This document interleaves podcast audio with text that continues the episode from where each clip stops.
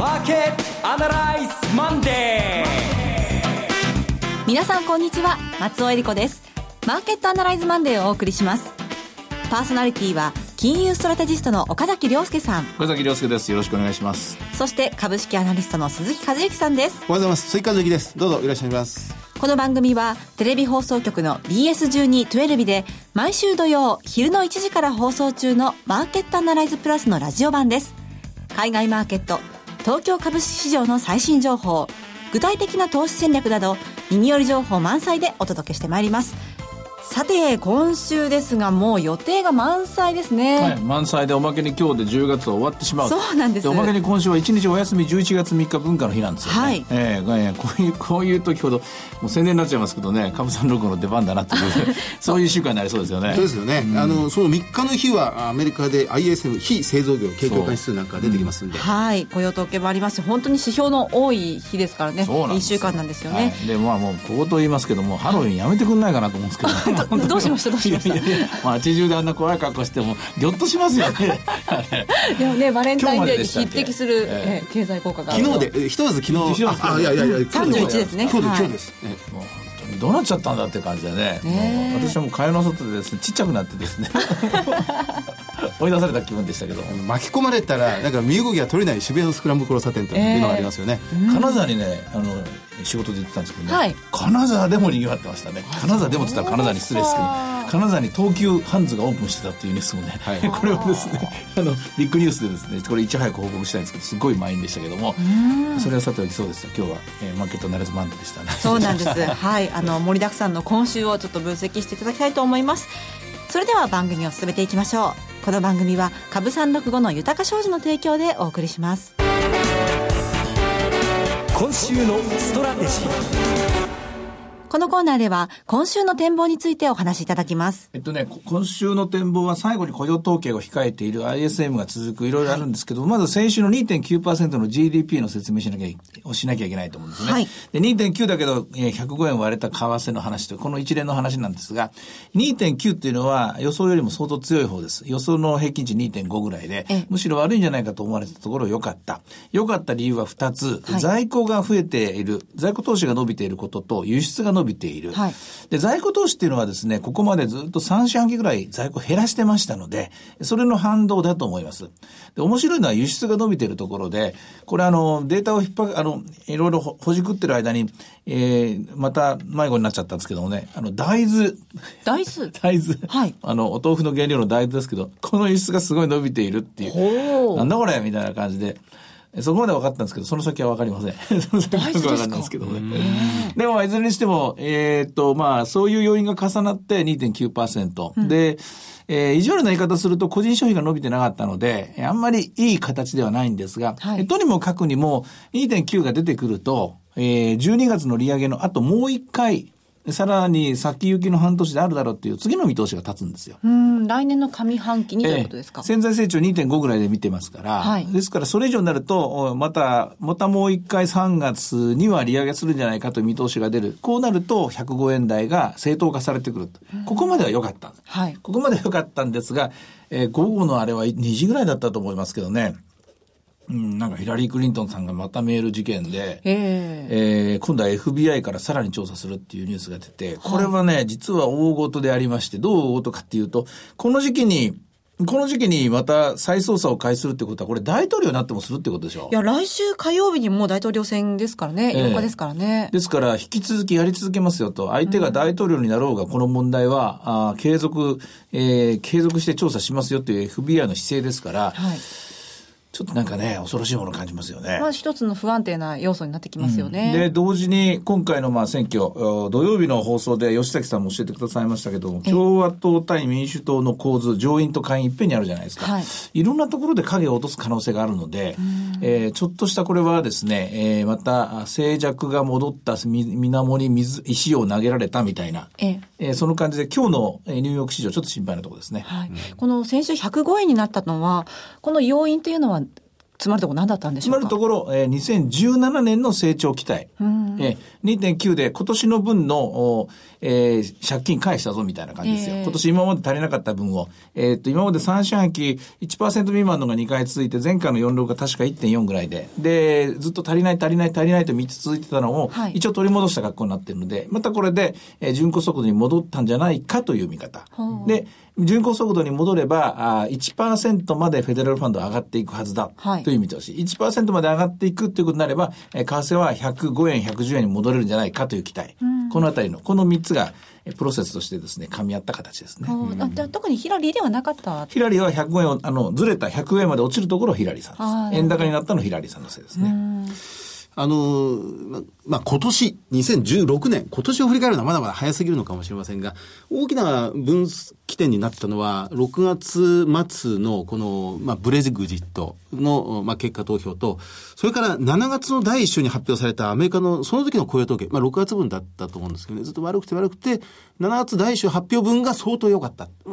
結局、2ヶ月良かった。6月分と7月分が良かった。それは7月と8月に出てきたわけです。今回の GDP は7、9月の GDP が、まあ、予想よりも相当良かったということで、やっぱりあのあたりから、6月、7月、8月あたりから、この経済の大きなトレンドが少しマイナスから上向きに変わってきたということの表れということになるんでしょうか？見方は分かれますね。私はそうではなくて、えそれまでの巻き戻しが一回出たっていうふうに見てて、やっぱり今年の1月からアメリカの景気は沈滞してるんじゃないかと。私は見てます。ですから、今度の雇用統計もそういう目で見て、えーニコニコ動画でもですね、えーその前もってその話をですね、皆さんに説明しようと思うんですが、これはあの、えーえっと、マーケットアナライズでも説明したら、レイバーマーケットコンディションズインデックスに現れている。あれは、どうやら先行指標としての意味が非常に強いということから考えると、やっぱりじりじり落ちていると。で、市区の GDP2.9 になったのは、その前の3四半期のお釣りですね。これを返した形で。で、先ほど言った、えー6月のイギリスの EU 離脱の話もきっかけなんだけども、はい年初からやっぱり大統領選挙で民主党ではサンダース議員があれほど躍進している。ええ共和党ではあろうことか、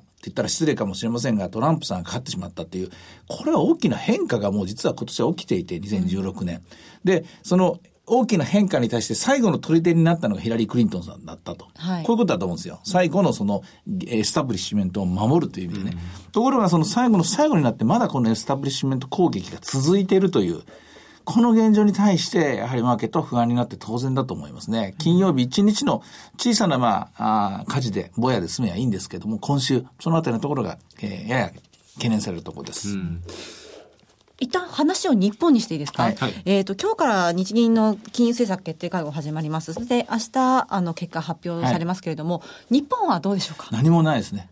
えー無理です、えーできないだろうし、やってももう効果はないし、なぜかというと市場がもう信頼してないから。はあ、信頼してないし、期待もしてないし、不安にも思ってないし、で、次はまあ28.1兆円決めました。次のまあ予算が執行される12月まで、日本経済にあ新たなですね、えー揺さぶりをかけるものはないです。で、今日、鉱工業生産指数が発表されましたけど、大して変わってない。で、個人消費は相変わらず悪い。おそらく非地区の GDP は日本マイナスだと思います。で、まあ、コンテナ各社、3社がですね、集まって、これいよいよまあ、デフレ対策をやっと取ったみたいなもんですけども、いいニュースというのはこういう縮小均衡型のニュースがしばらく続くと思います。はいですので、えー日本の内部の中から、中からですね、湧き出てくるような力強さっていうのは、私は今回のケースはないと思いますね。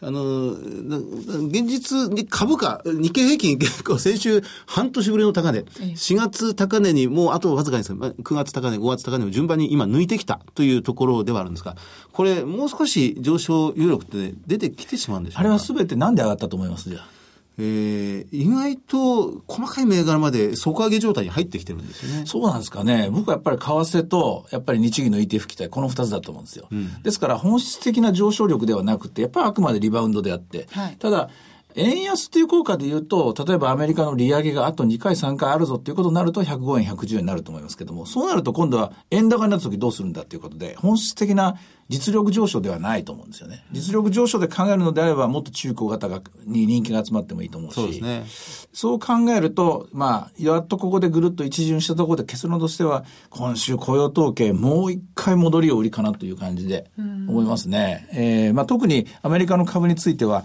こんだけいろんなニュースがある中でじりじり下げていて、はいおそらく大統領選挙の前までは大きく下げることを許してくれない、また何か強い力が働いてるんだと思いますけどね。はいエスタブリッシュメントグループの方の力だと思いますけどね。しかし、もうどうにもならないところまで、もう3ヶ月連続でこれアメリカの株マイナスですからね。大統領選挙の中で、え9月マイナス、8月マイナス、10月、9月マイナス、10月マイナスっていうのはこれはなかなかないことですよ。あ、SP500 とか。SP500 とか見ると、これはちょっと危険な兆候でいることは確かなんですよね。あの、先週の放送で岡崎さん確か、大統領選の前に一回こう整理しといた方がいいというふうにおっしゃってましたけれども、それは変わらず。同じですね。ええですからまあ、まあ、あの、間違った時に叱責を受ける覚悟で言うと、やはり、えー特に流動性の低い銘柄、はいえーみんなが出口に殺到した時にですね、逃げな、出れなくなってしまうようなものっていうのは、この今週の間にですね、一一回、まあ、リクイデート、売った方がいいんじゃないかと私は思いますね。そして、えー今週末です。雇用統計出ます。はい。これは、ズバリどうなってくるでしょうか？市場予想はおそらく18万ぐらいじゃないですか。18万人ぐらいですね。まあこれもイエレンさんがそう言ったんで、予想なんかしてるやつは所詮その程度のことしかできないのでですね。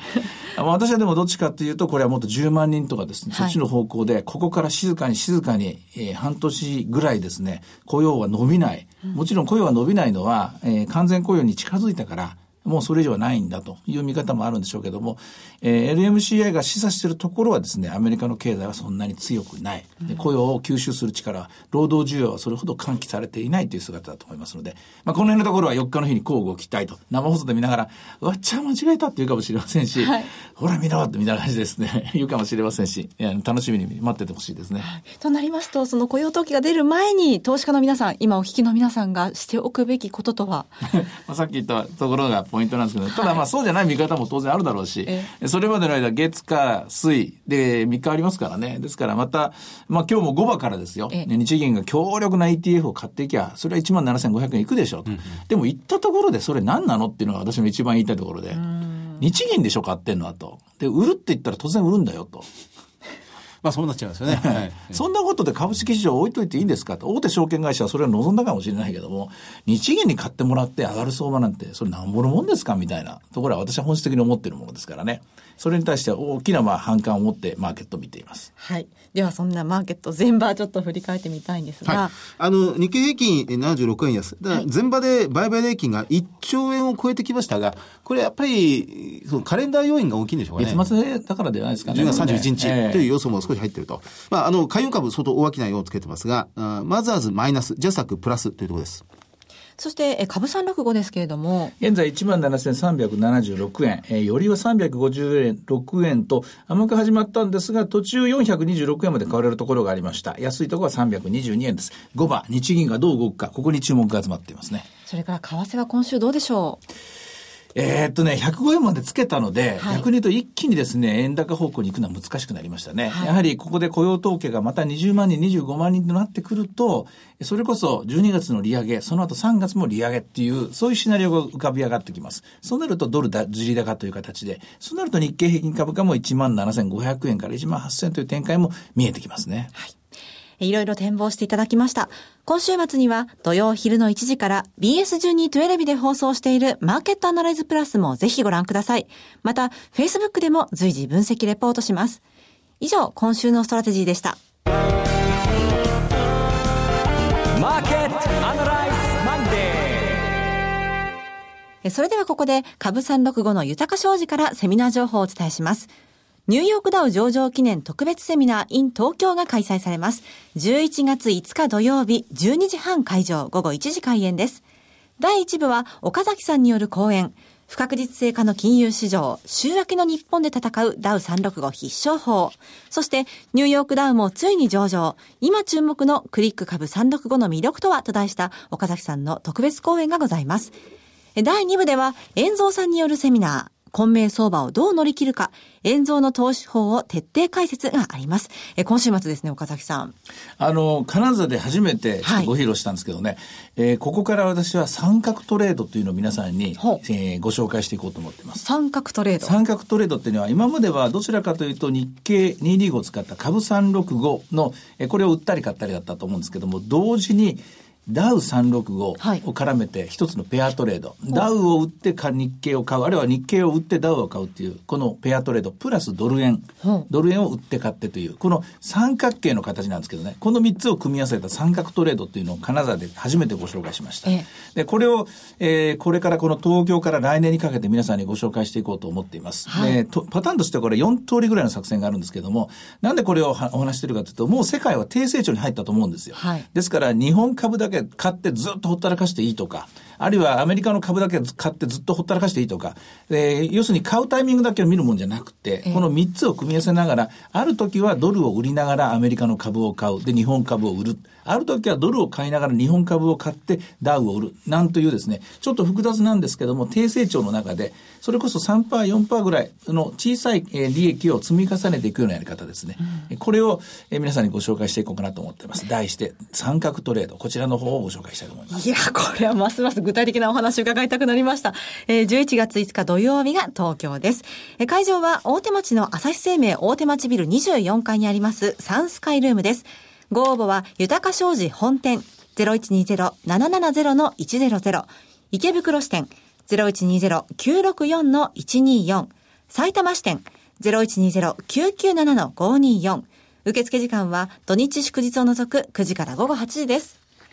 そして次は名古屋のセミナーです。ニューヨークダウ上場記念特別セミナー in 名古屋が開催されます。11月26日土曜日12時半会場午後1時開演です。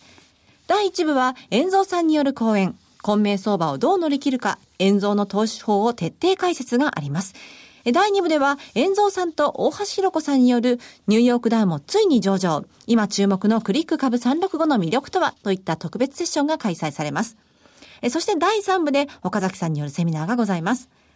会場は名古屋駅の駅前、KDX 名古屋駅前ビル13階、TKP ガーデンシティプレミアム名古屋駅前ホール 13D です。ご応募のご連絡先は、豊か商事名古屋支店、フリーコール0120-174-365、0120-174-365、受付時間は土日祝日を除く9時から午後8時です。えー、さらに12月3日には、ニューヨークダウ上場記念特別セミナー in 大阪が開催されます。12月3日土曜日12時半会場午後1時開演です。第1部は、大倉隆さんと大橋弘子さんの為替セミナー、本音で言わせてライブ。そして第2部では、大倉隆さんと大橋弘子さんによる、ニューヨークダウンもついに上場。今注目のクリック株365の魅力とは？といった特別セッションが開催されます。そして第3部では、岡崎さんによるセミナーがあります。会場は、大阪駅、梅田駅、ABC マート梅田ビル8階、AP 大阪梅田茶屋茶屋町 DEFG ルームです。えご応募のご連絡先は、豊か商事大阪支店。フリーコール0120-441-377。0120-441-377受付時間は土日祝日を除く9時から午後8時です。えなお、それぞれの会場では取扱い商品の勧誘を行う場合があります。続きまして、毎週土曜日1時から放映中の BS1212 マーケットアナライズプラスからセミナー情報です。え次のリアルマーケットアナライズの開催が決定しています。次回は大阪での開催です。はいリアルマーケットアナライズ2016 Waiting for the Sunrise in 大阪11月19日土曜日です。JR 大阪駅阪急梅田駅が最寄りになります。梅田スカイビルアウラホールです。BS1212 のマーケットアナライズプラスのホームページよりご応募できます。BS1212 マーケットアナライズを検索していただきまして、番組ホームページからリアルマーケットアナライズの応募フォームにご記入いただくか、お電話でご応募ください。電話番号は0120-975-724、0120-975-724です。通話料無料、自動音声応答サービスにて24時間ご応募を受けたまっております。締め切りは11月7日月曜日です。次はテレビ番組のお知らせです。いつでも無料の放送局 BS1212 では今日夜8時から昭和のお母さんの代名詞である京塚雅子主演肝っ玉母さんを放送します。おせっかいでお人よしな母さん中心に巻き起こるホームドラマの傑作をお見逃しなく。肝っ玉母さんは毎週月曜から金曜の夜8時から放送しています。チャンネルの見方がわからない方は視聴者相談センターへお電話ください。オペレーターが視聴方法をわかりやすくお教えします。フリーダイヤル0120-222-318 0120-222-318 BS1212 視聴者相談センターまで。えそして今日はもう一つお知らせがあります。え先ほど岡崎さんからもお話がありましたが、はい、11月4日、今週金曜日夜9時からニコニコ生放送での配信が決定しました。え放送時間は9時から9時45分。番組名はアメリカ雇用統計アナライズです。はい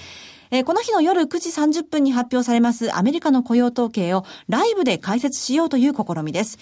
パソコンやタブレットからの視聴ができますが、ニコニコ動画のアカウントが必要です。えー、事前の登録のご準備をお願いいたします。登録は無料です。このニコニコ動画のアカウント取得方法ですが、マーケットアナライズのホームページから登録が可能です。また、ツイッターやフェイスブック、LINE などのアカウントをお持ちの方は、これらのアカウントを使用して登録ができます。ご利用されているサービスのユーザー名やパスワードを入力すれば登録終了です。11月4日夜9時からニコニコ生放送アメリカ雇用統計アナライズぜひお楽しみに。以上 BS1212 マーケットアナライズプラスからお知らせでした。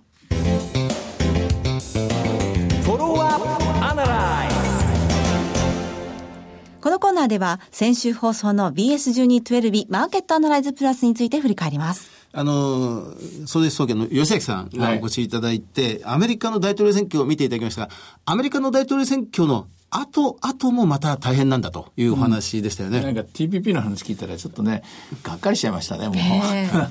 あの、アメリカは大統領選挙の終了直後から議会、アメリカの議会が11月14日から再開されまして、ここで、まあ、歳出法案法案がまず議論されるということでした。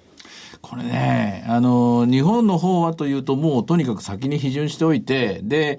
えっ、ー、と、あれはテレビで一応討論かなやってたのは NHK あのの討論の中で自民党の方が言ってましたけど、要するにイニシアチブ取るんだと交渉の中でっていうことを言ってたんですけども、はい、うん、本当にそれだけなのかなっていうのも、ちょっと疑問に思いましたね。これまあ日米間、今、ぎくしゃくしなきゃいいんだけどなっていうところが一つありますね。うん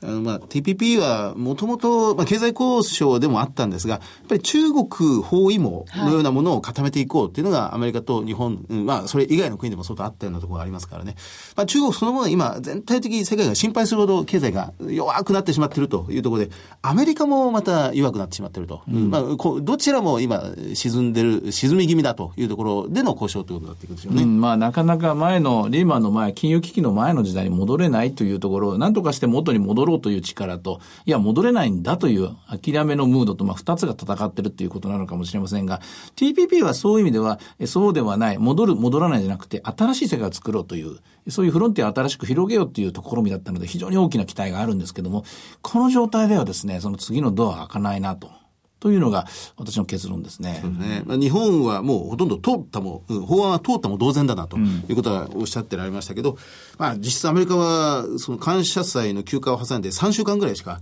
まあ、会期がないということでしたもんね。はい、うん。まあ、あとはやっぱり、あの、冒頭の話で、こう、あの、教えてくださいましたけども、韓国の大統領の話はちょっとね、あの、うまくいかないもんだなというのを改めてこう実感させる17%の支持率っていうのはちょっと信じられなかったですね。そうですよね。史上最低まで押し込んでしまって、うん、やっぱり政権、まあ、これ、罷免とかそういうことには、今の時点ではならないような気もしますが、ただ、国会議人事が全部こう議会に移ってしまう、まあ、挙国一致内閣体制のようなことになったら、やっぱり指導力は相当低下しますね。そうですね。今、日本の政治が一番安定してるっていうですね、過去になかった、これまたニューノーマルなのかもしれませんね。どうなっていくんでしょうかね。えさて、マーケットアナライズマンデー、そろそろお別れの時間です。ここまでのお話は、岡崎亮介と、追加随と、そして松尾恵理子でお送りしました。それでは今日はこの辺で失礼いたします。さよなら。この番組は、株三六五の豊か商事の提供でお送りしました。